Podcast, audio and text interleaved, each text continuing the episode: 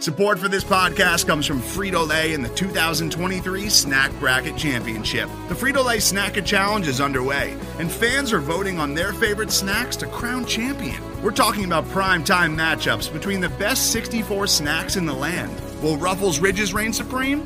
Can Doritos defend their dynasty? Or will Smart Food use their smarts for a surprise upset? Only you can decide. Get in on all the action for a chance to win up to $1,000 or a year's worth of snacks. Let your snacks be heard. Just go to fritolaysnacket.sbnation.com to vote and enter for a chance to win. No purchase necessary. Sweepstakes ends April 3rd, 2023. Void where prohibited. Year's worth of snacks awarded in the form of 52 coupons, each good for one bag of chips. See official rules at fritolaysnacket.sbnation.com.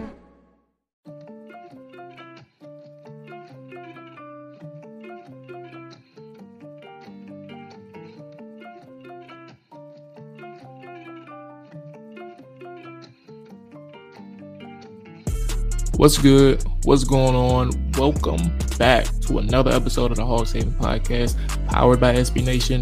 You can find us at hogshaven.com, at hogshaven on Twitter and on Facebook. I am your host, Molly Maul. Jamual Forrest, you can find me on Twitter at Let Maul Tell It. Do not forget the U. On the show today, you know what it is? Three keys, man. We're previewing Washington's matchup against the Indianapolis Colts. Carson Wentz versus Matt Ryan. Man, oh man, 425 kickoff. We got a good game. Oh, ah, my bad, I forgot. Both of them ain't playing. Neither one of them are playing. Who who who we got? Who we got on Sunday now? I think it's what Taylor Heinicke and uh who's the other guy? Sam Ehlinger still prime time, right? You know, still we still we still on national television, ain't we? We still get to watch these guys playing. You know, do we still get bragging rights if if if Washington lose, if Washington wins, and and, and does Colts still get bragging rights if if if they win? I, I don't I don't know how this gonna work anymore. we I don't think I don't know how this is gonna work. The, the, the plan has changed. The plan has been uh imploded can we? What about the Dan Snyder and and and Jim Irsay? Like, how does this work?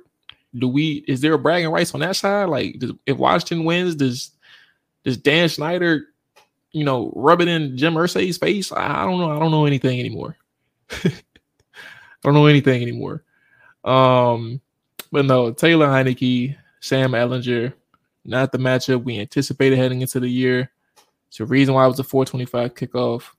Um, one of very few Washington Commander primetime matchups. And obviously, this isn't prime time because it's not at night, but uh, you know, when you have the 425 kickoff, that's just the that's the big evening matchup for the NFL. Um, and you have Sam Ehlinger and Taylor Heinicke, which is cool. You know, we are where we are for a reason.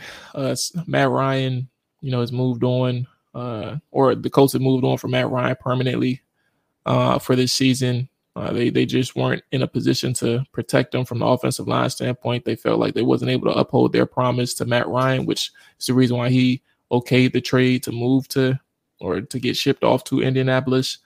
Um, and, and Sam Ehlinger's in place now, a more mobile quarterback in their eyes, and a person who could probably give that offense a chance. Um, and, and it's no, I guess it's no disrespect to Matt Ryan on their side, but you know the decision that they made has a lot to do uh, with the fact that they thought they were a quarterback away, and Matt Ryan can do that. Um, unfortunately, they severely underestimated the regression of that offensive line. And on the other side, Taylor Heinicke, um, Carson Wentz is out with an injury. Uh, but in his first game, Taylor Heinicke's first game since uh, you know all the interior offensive line issues and pressures that Carson Wentz has succumbed to, and uh, the sacks that he accumulated during his time, somewhat similar to Matt Ryan. They took a lot of hits. They took a lot of sacks.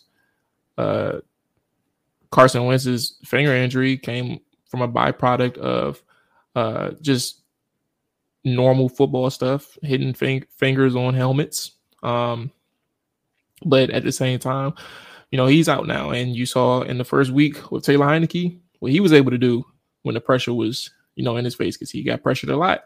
But his mobility, you know, why he wasn't able or why he wasn't really accumulating rushing yards he was able to elude some of the pressures in his face uh, from the Green Bay Packers.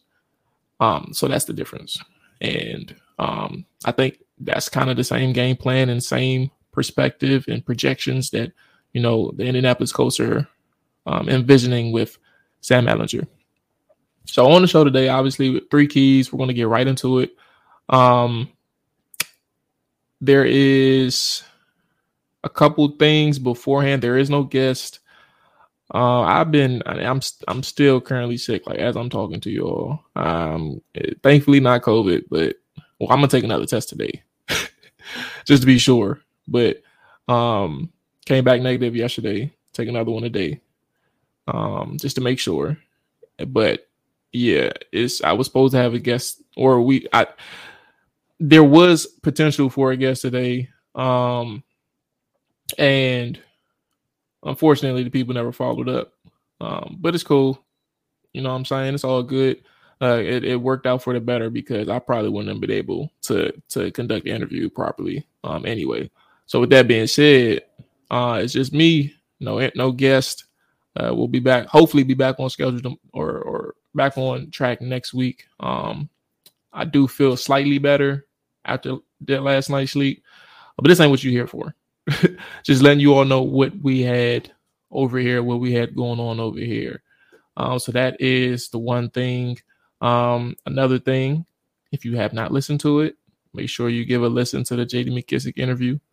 Uh, really good, really insightful. Um, and there's something I want to talk about. We're going to get into it uh, before we break down the game.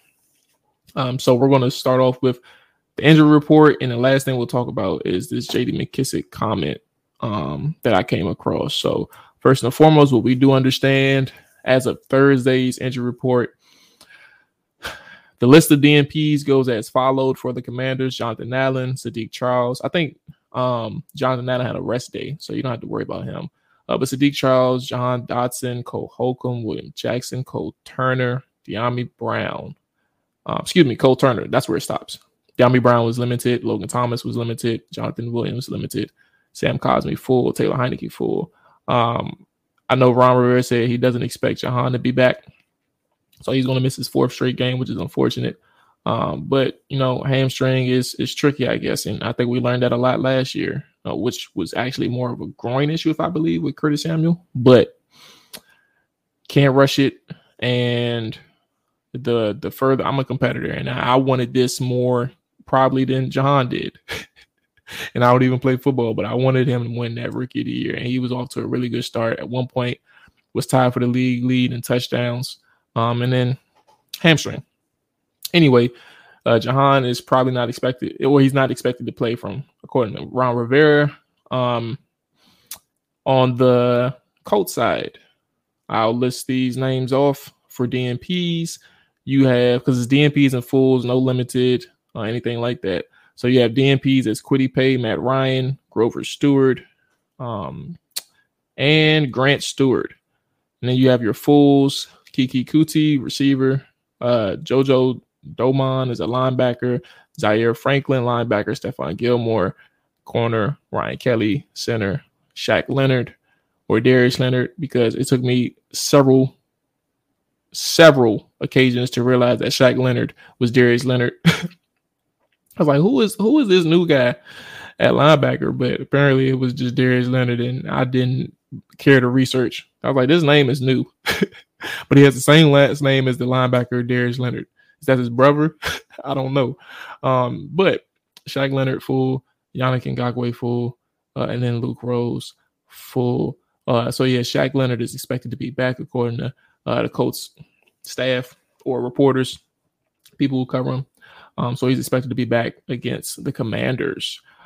Um, next thing is Chase Young. We have a Chase Young update. Um, you know, as we all know, I think we saw the videos, if not, um, if not, excuse me, the Twitter videos, if not on the broadcast or the actual game itself. Chase Young was working out at FedEx Field on Sunday prior to the Green Bay game. You know, he had a heavy workout Sunday, according to Ron Rivera. And then he followed that up with a couple more heavy work days throughout this week and another checkup today, meaning Thursday. Um, so they got a good report on Chase Young from the doctor on Thursday, and he'll be uh, a full go next week. So his his clock, 21 day clock, starts next week. Uh, Chase Young's. Um, so good reports from Chase. Good reports from the doctor. Uh, we can expect him back next week. Um, and then lastly, uh, here we go. The the running back spot. Ron Rivera said that with Brian Robinson and Antonio Gibson, you know, the role and the opportunities for JD McKissic will be dictated by how successful we are running the football. Um, while there was no follow up on that, and we wasn't really able to gain, gain too much clarity, um, I think it's evident what's going on with JD McKissic and, and, how they're actually what they're saying and that that pressure in terms of Ron Rivera. And it's unfortunate. Um, and, and I don't want to draw conclusions or or draw speculation. So, um, but I I, I felt like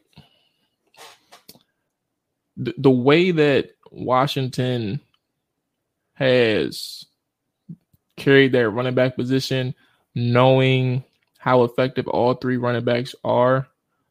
Uh, for McKissic to just get three touches in two games is somewhat like how they did Cam Sims last year. Um, like they were emphasizing other players over Cam Sims, who is a guy in 2020 who proved how much of a playmaker he could be if you give him opportunities. Like he does things that, you know, for Cam Sims, excuse me, to be clear, Cam Sims had done things that other receivers on the roster couldn't do, specifically as related to his size. He's very good at the catch point. He has good body control. He can go up and get it. He's a contested catch guy too. And he takes big hits. And you know, for whatever reason, his his usage on offense was limited, and he was relegated to special teams. Um, even when players got hurt, Curtis Samuel got hurt, he wasn't involved that much. Cam Sims wasn't, and now J.D. McKissic, different positions, right? But for JD to not be involved in the offense, like think about it this way: JD McKissic, let me pull up his numbers for us so we can have this conversation. Um, because I was looking at it before I interviewed him and still like after the fact too. But JD McKissic had 29 snaps over the past two games, and he's had three touches over the past two games. That's 30% of the snaps against Chicago, 16% of the snaps against the Packers. Prior to that, JD McKissic has had four. I'm gonna go through the order every game 40% of the snaps week one 46% of the snaps week two 53% of the snaps week three 51% of the snaps week four 41% of the snaps week five so now you go from those numbers to 30 and to 16 respectively.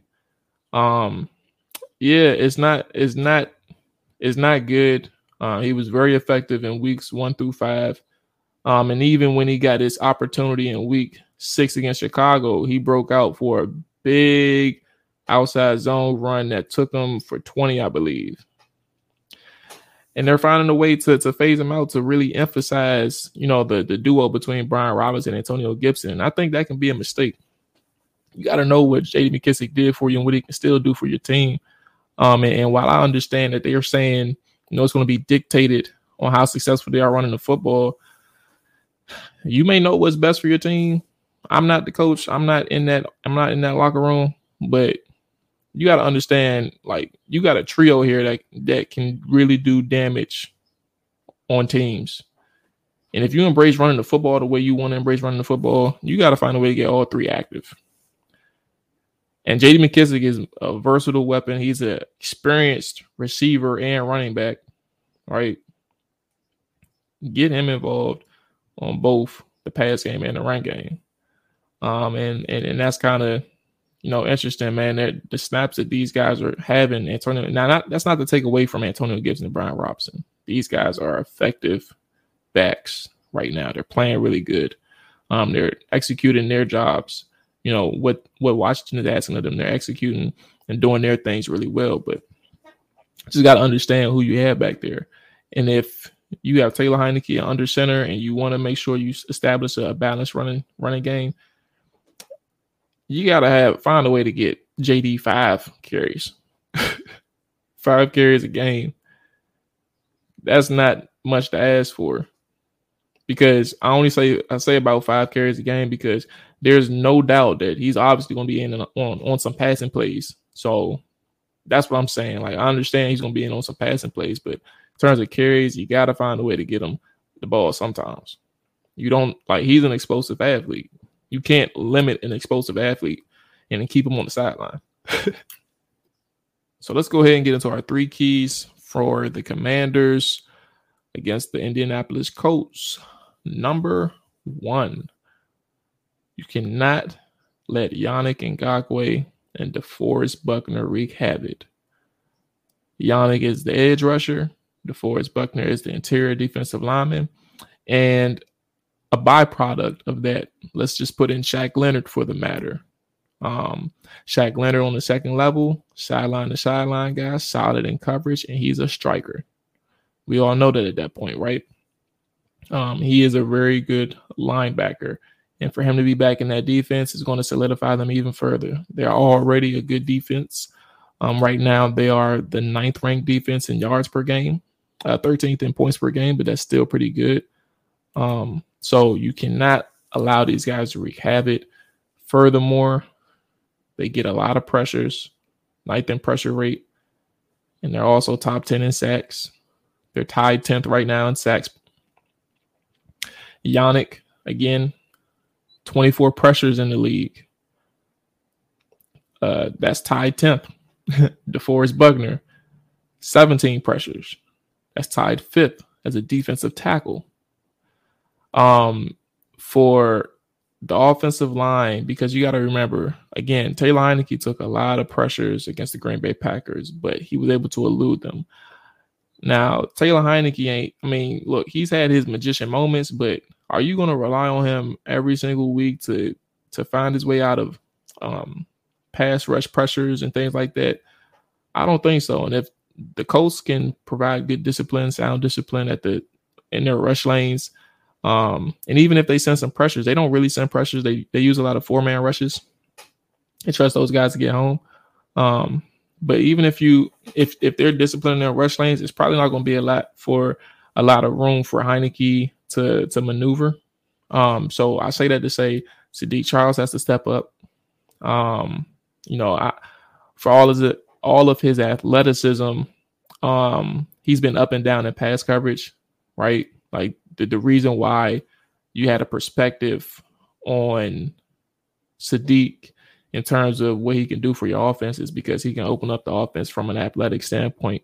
You can get him out in space. You can try to get him to climb to the second level. You can get him uh, to excuse me, you could give him to move a little bit lat move better laterally. Um, and whatever you want to do in terms of your run scheme or or screen game. Um, but sometimes he's he's up and down in pass pass protection, and that's kind of what gets them. And and I would I would I wouldn't be I would be shocked. Excuse me, I would be shocked if they don't line up DeForest, one of the best interior defensive linemen on Saahdiq.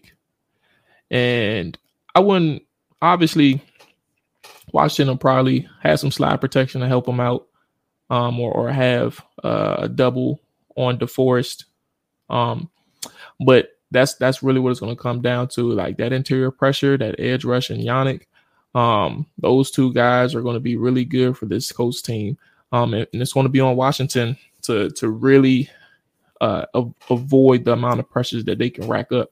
So that's going to be the first thing the offensive line really has to make sure that they keep these guys in check um, and, and, limit them to the amount of plays that they can impact and help Taylor Heinicke out in that regard. Number two, um, trench game. It's, it's still going to be a trench game. You got to win your one one on ones against the interior, or excuse me, against Indianapolis's interior offensive line. Payne, similar to Yannick and similar to Buckner. Uh, Payne and Allen are top three in the league and pressures for defensive uh, defensive tackles. Payne is number one at 24. Allen is number three for tw- uh, with 20. I think the thing is though, I think both of them have three and a half sacks, right? Um, and this goes for the entire defensive line altogether. if you look at what they did against the Packers, right? Green Bay did a really good job getting the ball out quick. Aaron Rodgers did. Uh, I'll take that with a grain of salt. I'll take that with a grain of salt. Uh, they got the ball out quick, but they really didn't give their offense a chance. Meaning Green Bay, they didn't give their offensive chance to to really develop plays. Like they just wanted to get the ball out. uh, it was like a hot potato type of thing. They just wanted to get the ball out. But I, I bring that up to say these guys have to win against the offensive lineman in front of them, right? You have to find a way to beat to win your one on ones, and I think that's important because, um, and, and I'm not trying to knock them. Understand that when I say this, but when you talk about how these guys have created pressure, and, and I think that's kind of the same thing with the Colts, right? You got to look into how they created pressure sometimes you get free rushes to the quarterback. Sometimes you go up against backup tackles or or lesser tackle lesser skilled tackles than uh, like in terms of matchup wise. Like they're not on the same level as you, or they're not better, or they're not perceived as better. Sometimes they're lesser than you. Um, sometimes you're going up against uh, tight ends. Like sometimes, like that's or sometimes you're going up against a quarterback who's holding the ball too long. And I put Payne and Allen there right? But this really is an expansion of, or I'm expounding to. I don't even know if I use those words right, but I'm going. I'm, I'm broadening this thing to the whole defensive line. Um, and I brought up the Packers game because if you look at it, they created some pressures, right? They were able to create some pressures, but I think that for the most part, you really didn't see these guys um, be able to quickly beat the offensive line, whether it's the tackles or the defensive. I'm excuse me, whether it's the tackles or the guards or the center. Like it didn't happen. Again, they are a top 10 pressure team. They are a top 10 sack team. Um, they are top 10 pressure rate team. The commanders are. You just got to find a way to win your one on ones. Um, and you got to find a way to consistently do it. Uh, so that's all I'm saying. It's really about one on ones. It's not about how they create pressures, right? They're they're good at it. They're able to do it, but eventually, when these one on ones happen, you got to see somebody dominate and take over, and it has to be. Um, now, again, this is the coach team that's that's actually regressing in pass pro. Um, so you're gonna have a favorable matchup.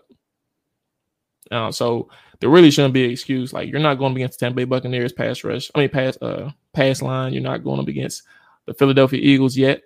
Again, right?